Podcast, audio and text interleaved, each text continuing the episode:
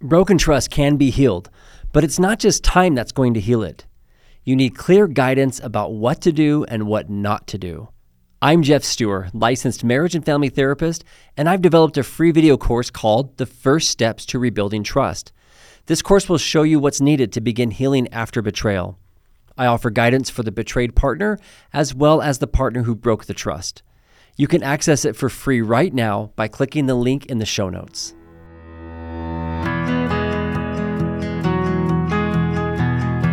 I'm Geoff Steurer, licensed marriage and family therapist, and I want to welcome you to my podcast, From Crisis to Connection. Each week on this podcast, my guests and I will give you and your loved ones resources and tools to heal from the crises of infidelity, pornography, abusive behaviors, and betrayal trauma. But we also talk about how to build and maintain healthy connection in your most important relationships. Thanks for listening. I'm so glad you're here. Welcome back, everyone. Today we are going to continue our interview with Dr. Adam Fisher, talking about patterns that couples find themselves in when they're stuck. And these patterns show up in our therapy offices all the time. But it's also a really great opportunity for you to make sense of these patterns on your own, to look at all the different moving pieces, how you're showing up, how your partner's showing up, and to zoom out so that you can work together to change the trajectory of your relationship and learn how to reliably shape and direct your love with each other. And in this interview, we go through several of them. I believe Adam says he has a total of 12. So we've broken this up into several chunks so that you can really take time to listen to it and digest it all. So let's jump right into this interview with Dr. Adam Fisher. So the next one is sort of a over what they call overfunctioning, underfunctioning. This isn't necessarily about how much each person is actually doing in life or in the marriage or in the house or at work or whatever. It's more like how each person feels about what's happening. So the overfunctioner, this is someone who feels like, so I'm just going to use some gender stereotypes. the overfunctioner feels like she's doing everything. uh, she feels like she's doing everything, she does everything, she's responsible for everything. And the underfunctioner, he doesn't follow through or he doesn't do it right. When he does volunteer for something, he gets it wrong.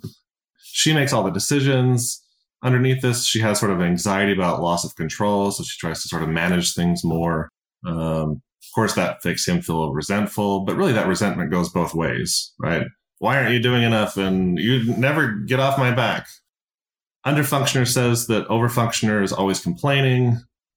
Overfunctioner says, ah, I'm overwhelmed. Underfunctioner says, you know, that they're afraid of failing. Sometimes they, sometimes, sometimes they don't want to take responsibility because I'm going to be criticized for doing it wrong. I'm, I'm, I'm now loading the dishes wrong or I'm folding the laundry incorrectly. It's never happened to me. yeah, there, there's that, there's that fear. Like I'm going to be corrected by the overfunctioner. So I'm either just going to stop. Like this especially comes up in couples where like say one partner, partner has a disability or, or something like ADHD. This can come out uh, really easily. Or my personal favorite, the underfunctioner might get back at the overfunctioner later on in some way. You know, in mm-hmm. marriages, when one person is kind of like up here and it looks like they're sort of managing and they're in charge and they're bossing the one, bossing the other one around, this person's going to find a way to get back at them. And it's usually kind of passive aggressive. They might do a variation of this, like a parent adolescent thing. Like you have this like parent trying to coach the other one or teach them, or like a moral high ground, moral low ground. Like I know the way. This is the correct way to be or live, and you're doing it wrong. But again, it's not actually about who's doing what, but how they feel about what they're doing. It's about, you know, overfunctioner feeling burdened and resentful, and that they think the underfunctioner is irresponsible. The couple doesn't agree on this, though. They haven't agreed mm-hmm. that like mm-hmm. this is actually the case. It's just this is how they each perceive it. The overfunctioner gives a lot of unsolicited advice, analyzes the underfunctioner. Well, my husband's just depressed, or he's lazy, or whatever, and we, you know, which is sort of a boundary issue to sort of label your spouse. A lot of criticism. Sometimes the underfunctioner will hide or keep secrets or keep things sort of not visible. Here's what I see how this starts out in like, cause I work with a lot of like, like new marriages and engaged couples and whatever. And sometimes this starts off in a relationship with the overfunctioner being helping. Sure. Or they're encouraging. You know, they're going to be supportive. like marriage is really we're going to really help each other grow well, that's great. I definitely believe that marriage is to help people grow. You know, in terms of what one of the main goals, one of the main purposes of marriage is, is growth. But in this case, it's one sided, right? One person's going and going, I'm going to, I'm going to push my spouse. I'm going to make them over. They're going to grow. But this starts to become criticism and pointing out faults in subtle ways. So the goal here really, how can we become two adults instead of like this? How can we yeah. become two adults who make decisions together? How can we process those underlying fears or shame that we've hidden, experience some of these more vulnerable feelings? And again, just like talk to each other as equals. Sometimes I catch myself sort of saying to couples, like, could you say that again to him, but as his equal instead of like mm. as his mother? And I know you wow. don't want to be his mother because, ew, but you, you don't want to do that. I get that, but could you say that not as his mother and as his equal partner? So that's sort of the over under functioning. Mm. Yeah. yeah, that's really profound. It's such an in, such a simple shift just to move from a, a hierarchical way of of viewing your partner to just how can you just meet him meet him as a peer much more respectful and it sounds so simple. I mean it sounds simple. Yeah. Yeah. But i mean i guess that's that's the beauty of it is that it's a very simple reframe. And so maybe it just requires a little more self-discipline or courage in the moment. Yeah. but the end result is what people are really looking for. I think people want that. I think oh, I think you come into marriage. I don't think anybody consciously wants to be in that dynamic. Because they. I think that the part of the the, the, the remodeling of the begging, the like the the bossing, whatever, is to sort of create equality. Like I want us to be in the same place and do the same things, but it's it's from such from like a top down power position of I know the right way. It's so disrespectful, but it's seductive, man. So I'm yeah. curious. Do you find when you're able to help couples uh, meet each other in a, a mutually respectful place do those do the perspectives of you know i'm doing so much and you're doing so little. Do they soften? Do they kind of dissolve a little bit as that happens? Often often they do. One of the tricky things with this one is that with mixed gender couples and there's been a lot of research on this even when the husband and wife both work outside the home, both have full time jobs. Even when they both say we're feminists, we're egalitarian, we don't believe in any kind of like gender differences, even in these situations, wife still does more housework, mm-hmm. according to research. Yeah. So that's true in a lot of cases. Yeah. In, in, in, general, it's true. It's a fact in general, and it's specific. In a lot of cases, it is it is true. And so, how to not do this pattern while also acknowledging that it's likely that she is actually doing more and how to not make the marriage about how much you're doing maybe she i don't i don't know any specific situations i'm not speaking to anyone in particular but like maybe she needs to do less maybe he does need to do more mm-hmm. but how do you manage that as equal adults and not continue the pattern which just you know yeah. makes it worse yeah so yeah speaking for myself yeah of course i need to do more for sure. And I'm not sure I'm ever going to get out of that one. But how do we navigate that as an, as equal partners? Mm-hmm. Yeah, decide together what needs to happen, what needs to change. Mm-hmm. Right, and and, see, and being aware of how you're talking to each other about it and keeping mm-hmm. that equal. That's kind of what you're mm-hmm. saying, Adam. Right? Like, yeah, totally. That conversation. In fact, just the first few steps of a, of a conversation, even like someone brings up an issue, usually there's one person who brings up an issue. And that first sort of back and forth a little bit, how that goes is really important. It sort of sets the tone for the rest of the pattern, rest of the, the conversation that day or that in that hour. That's really really looking at. That's where I'm really looking with couples a lot is in that initial kind of back and forth interaction because sometimes it starts off really bad or one person brings it up really harshly or sort of not clear and passive or whatever it is, how they're talking about it is really important. And it's also like one of the few things you can actually work with. A lot of this is sort of pie in the sky. Like we do this thing, but like, how does it actually look when we talk to each other? How do you actually say whatever to him? Yeah, because that part's more measurable. Yeah. Mm-hmm. Yeah, it probably divulges more about what's really going on, what the underlying, some of the underlying beliefs and perspectives are that contribute to the problem. So that actually brings me to the right into the next pattern because what a person who's been doing that overfunctioning kind of parent role sometimes will do when they hear information like this is they'll want to go teach their spouse all the things they just learned. Can't not be the parent. Oh, you, you didn't know that was going to happen tonight, Jody. yeah. I set aside some time so I could do some teaching. oh, I've got a thing. this is my personal Um, favorite. You know, if if you're a therapist, you may have found yourself in this role especially, and I did this for years. And this is one thing that, like, again, so historically, so my wife and I went to an EFT therapist and worked on that pursue withdraw pattern. It was so helpful, and it really changed our relationship in terms of attachment and connection. I love EFT. I use it a lot with couples. One thing it didn't do, which is just outside of the model, is address this thing about how I was teaching her.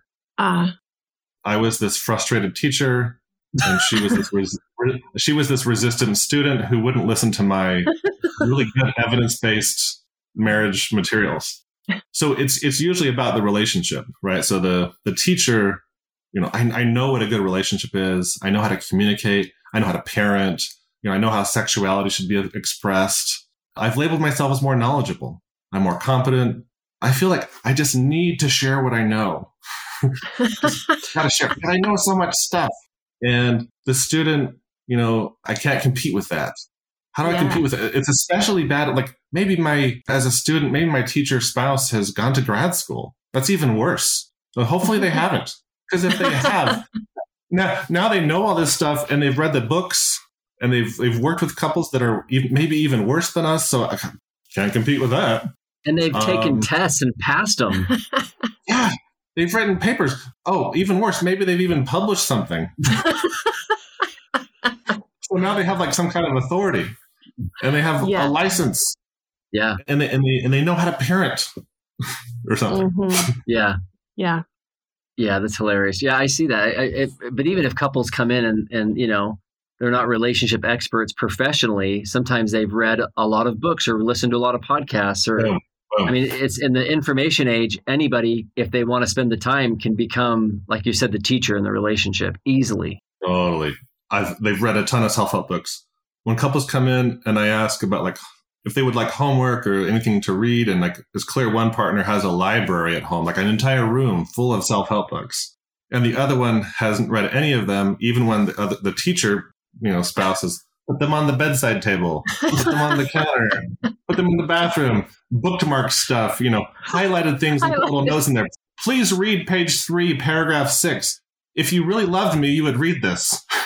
Oh, my. Oh boy. We laugh, but I, I've done those things, Yeah. or, or variations of them. Yeah. So again, yeah. So, sometimes, or, or actually, let me back up a little bit. So yeah, the the student feels like they can't compete with this, so they don't do anything, or they resist. Right? Like, yeah, but okay, I know you know stuff at work, but et cetera, et cetera, et cetera. And then there's sort of some tension there. You know, or the teacher says, Hey, can you read this book? It's called Hold Me Tight. And the student says, you know, ah, I'm too busy. You know, and Mhm. again, they're sort of still playing that dynamic. Kind of what I was saying earlier is a, a problem, an extra problem here is that sometimes the teacher is actually right. Oh, This is a sure. real problem. Yeah. yeah. Sometimes they like literally anyone could line up and like watch this couple talking and they would go, yeah, this teacher has a good point. They're actually right. Like this thing that they're trying to teach their spouse on is healthy. Like like Right. what they're trying to communicate is like a better way to live, or it's a healthier way, or it fits more with the, their value system. And and the, the the teacher has all sorts of good insight. Now my insight, you know, only like twenty percent of it was good, but they have all sorts of good insight. And this, but this is especially bad because again, how do you get out of this pattern when you know it's about I'm right and this person's yeah. wrong? Yeah. You're back to the hierarchy. Exactly. So Man, yeah. the goal here, right, is like no more unsolicited advice, unsolicited observations, telling each other what to do. The student has to stand up for themselves. Hey, I'm going to parent my own way. I know you have this, you know, for, for me, it was Circle of Security, which is an attachment based parenting program that I really love. And my amazing wife, she even made herself little sticky notes and put them around the kitchen to remind herself about how to do this better. I still feel bad about that. and she just felt so overwhelmed with all of this because she even knew like, oh, this is like evidence based parenting, and I should be doing this. And Adam, my grad student husband, says this is good, and I I know this, and but it was just so much pressure. And again, it's putting us in the role of I'm coaching her, which is it's gross. Yeah, great. Yeah, yeah, yeah.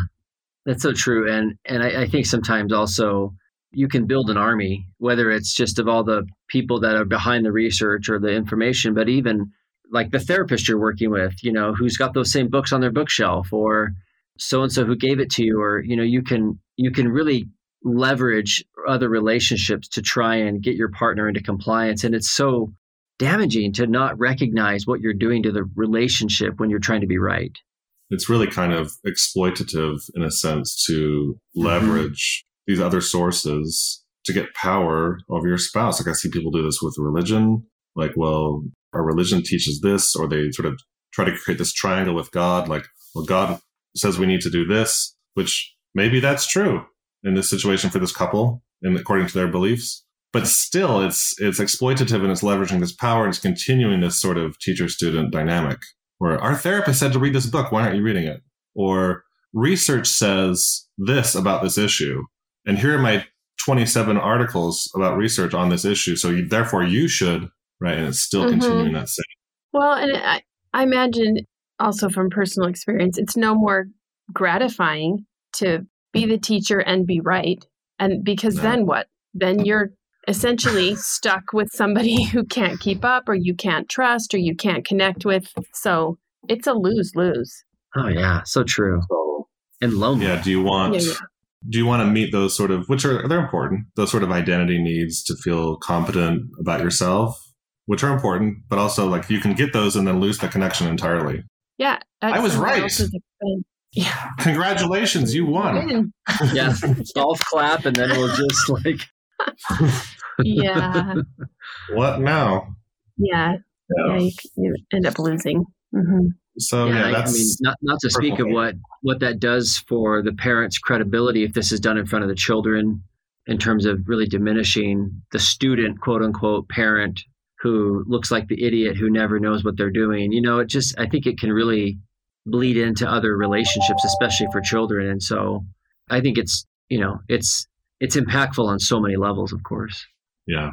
So those three patterns are sort of patterns that occur more commonly and, and sort of on that basic level. And if one of those three, or sometimes all of those three are happening in different moments, it's really hard to do, say, conflict very well or to have a lot of intimacy or emotional connection when one of those three is occurring. So that pursue, withdraw, over under functioning, and sort of that, you know, frustrated teacher, rebellious student kind of thing. If one of those is going on, it's really hard to to do much else in the marriage that, that, that can work very well. So this next level is about how we handle conflict or control in the relationship.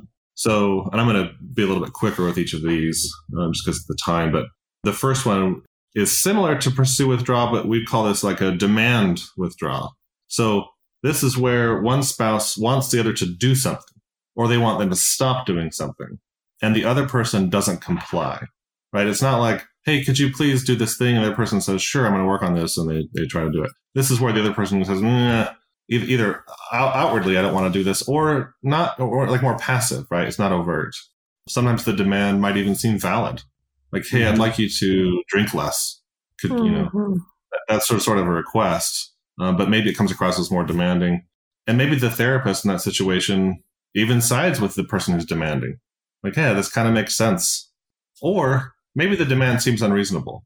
I don't want you to ever be attracted to anyone else outside of this relationship. Right? Mm-hmm. Those feelings come up for any for for almost anyone. It mm-hmm. seems to the therapist like an unreasonable demand and so you side with the withdraw with the withdrawing, sort of resisting person, which again can kind of exacerbate the pattern again because there's they're doing this demand resist, demand withdraw kind of thing. So that's just sort of a basic one of the first basic kind of conflict patterns that that people get into. The next one, and I think you mentioned this a bit ago, is sort of this flare flare pattern. So Sue Johnson, the EFT therapist, calls this like find the bad guy or blame blame or attack attack. So usually like one person does bring up issues. John Gottman calls this a harsh startup. in the way they might bring up the issue, though not always. It's not always harsh when it comes up. So they bring up an issue. I have this problem. The other one's right there with them. They're not passive or withdrawing, but sometimes they escalate it even more, which is where it really becomes a problem. And then they're, you know, they're, they're name calling. Later on, they both regret their behavior as that was escalating. It usually starts with sort of one person sort of flaring or blaming, the other person sort of might submit initially, but uh, they don't like that, and they're gonna they're gonna one up them. so this can be kind of really explosive in a way, mm-hmm. louder, right? But both kind of flare. Yeah, and I've had some couples that do that that in some ways feel like they have a lot of they feel passionate, like they they almost mm. they almost yeah. write it off as like, yeah, we're just both, you know, and maybe culturally there might be some communities, cultures who I mean, I'm thinking like Cake Boss, right? Like that TV show where that Italian New York family. Just like, getting somebody's face about it. Yeah. I mean, you know, in, in, my family of origin, if like you had talked to each other like that, there'd be problems. Like mm. that, that's just, you just don't talk like that. We just didn't do that. But for them, it's just another day at the bakery. and, and so a lot of people sometimes will look at that and maybe even minimize the potential problems with that because they'll be like, we're just intense people. We're just passionate people. And maybe as long as I guess each person doesn't feel diminished or doesn't feel, yeah. I don't know what the measure would be, but I think there's room for people to be intense and be passionate. I think it's how how you kind of are whether you're intact after it or not or feel closer. If you get you know. Yeah. Are either of you doing things that are damaging? Are you are you regretting yeah. it later? Or you, is it escalating mm-hmm. where it's not just like there and we kind of stay yeah. there, but it's like oh yeah yeah yeah laddering up yeah mm-hmm. yeah that's a good. I see that with the cultural thing you brought up is important too because you know a big boundary issue that I see a lot with couples is just interrupting each other when they're talking. Sure. But in some families and some cultures, the interruption is just there's just sort of this over talking, and this is just how yeah. they talk at the dinner table, and nobody, everybody's fine. But yeah. in, in with a lot of couples I work with, it's not, and it's disrespectful. So it depends on the culture. Yeah. Yeah, I love that. So the next one here, sort of a variation of that, is one person flares, the other person submits. But what happens when you have person submitting is, as, as I said a bit ago, they eventually retaliate. They find a mm-hmm. way to get back somehow because they've been sort of selling themselves out. So one person gets loud or they complain or they're dismissive or they're aggressive and the other shuts down or they just submit and they just kind of give in like, yeah, you're right. It's fine. I just learned that in my marriage, I just always say to my wife, you're right or yeah. whatever. I've heard that kind of sentiment. It's sort of a flare submit kind of thing. I'm not going to fight back. I'm going to just go, kind of go quiet. Maybe I'll leave the room it's different than you know in, in, some some marital books they, they use the term stonewalling which is sort of like shutting your partner out and ignoring them this is not not stonewalling it's just sort of giving in there's an argument i just give in we're happier if i just give in this pattern happens really fast the problem is though is late, again later on that submitter finds a way on purpose or not I, i've seen this where they didn't know they were doing it they find a way to retaliate they find a way to get their get some power back. They find because uh, you have another adult. You know that other adult is going to have a hard time being in that submitting role forever. Maybe they use a third party. So you have one person who flares, the other person says, "Yeah, honey, you're right," and then this person goes to the kids that night and says, "You know, your father has an anger problem," and so they're using the kids, right? Yeah, yeah sort of like, sure. or they take them to therapy. You know, my my partner does this or whatever, and they sort of get a get, get some support from a third party or even worse maybe the the spouse who flares feels bad which is good to feel bad when you cross one of your own values but maybe maybe they feel bad about it and then they apologize like hey i'm sorry for flaring earlier i'm sorry that i acted this way and then to get back the submitter lectures them on what they did yeah let me explain to you how it hurt me and how i'm moral, morally superior and how you have an anger management problem and which they may or the submitter keeps secrets or they withhold something like affection or sex. Whatever it is, it's a way to rebalance the power. So that's sort of that flare, submit, retaliate kind of thing. Yeah. Yeah, that's a important one to like break down because I think for a lot of it, it would look, it would be, that'd be a hard one to detect on the surface because you get, to, like you said, it happens fast. You get to peace quickly and you could almost believe like we don't have any problems. Like we're doing really well. And like on the surface, it probably looks pretty peaceful. Yeah, and that that retaliation can come an hour a day, a year later. Like mm-hmm. cannot be always obvious. Just looks like they just sort of have this thing going on. But yeah, he's getting back in some way. I'm always kind of looking for that. And it can hmm. almost be like an unspoken agreement of like, this is kind of how we keep the equilibrium in the relationship. And hmm. in some ways, I guess if it works for both of them and they're fine with it, maybe it's not dysfunctional. But if it's obviously like hurting and not working for one or both of them, then it has to be addressed. But I always hate to see that be at somebody's expense. I hate to see somebody just feeling like they have to do that to keep the peace. That's yeah. when it starts to break people down. Yeah, for sure. Adam, I know that you said that you had like 12 of these. We went through six just now. Oh my yeah, gosh. Okay. It's just half. So I know we have to end here because I've, I've got to move on to another appointment here, but can we have you back to do the other six? Because I'm yeah, loving this. Let's do it. It's so fascinating. Quick preview. Yes. Quick okay. preview. So the, the very next one that we'll talk about next time is a secrecy detection kind of pattern, which relates to, I think, a lot of the topics you've had with the podcast before. So I'm excited to. Ooh, yeah. To we'll lead off with that one. Yeah, that sounds great. You're just going to give us a sneak peek of number seven. That's it. That's it. Yeah, yeah. I love it. I love it. That's plenty teaser. Get people to come back and listen to the other yeah. six. That'll be so great. And uh, I love this. This is this is really great. And I hope you know the listeners can find themselves. And I'm listening to this, and I know Jody and i'll have a great discussion oh, yeah. tonight as we review the first six. as equals as equals. As equals. That's right. Naturally, that's right. of course, we will. But man, I mean, we've been married for almost 26 years, and yeah, I, I see myself and almost all of these mm-hmm. somewhere. Mm-hmm. I mean, it's just incredible. I love the way you break it down, and you can hopefully, you know, laugh at yourself, laugh at the the silliness of it, the the patterns. I mean, they they can you can get some, a little distance from them and recognize it. like you said, they're not rooted in who you are as a person. They're just cycles we get stuck in as humans, and mm-hmm. and there's hope that we can get out of them, which I love. Oh, yeah, for sure. Okay, Adam, we'll uh, we'll push pause to today, and we'll have you back yeah. soon. Okay, thank you. Looking forward to it. Take care. Thanks. Thanks for listening, everyone. As you could tell, we did not get through all 12 of the patterns, and we have to get Dr. Uh, Fisher rescheduled to come back on the podcast and finish out this interview.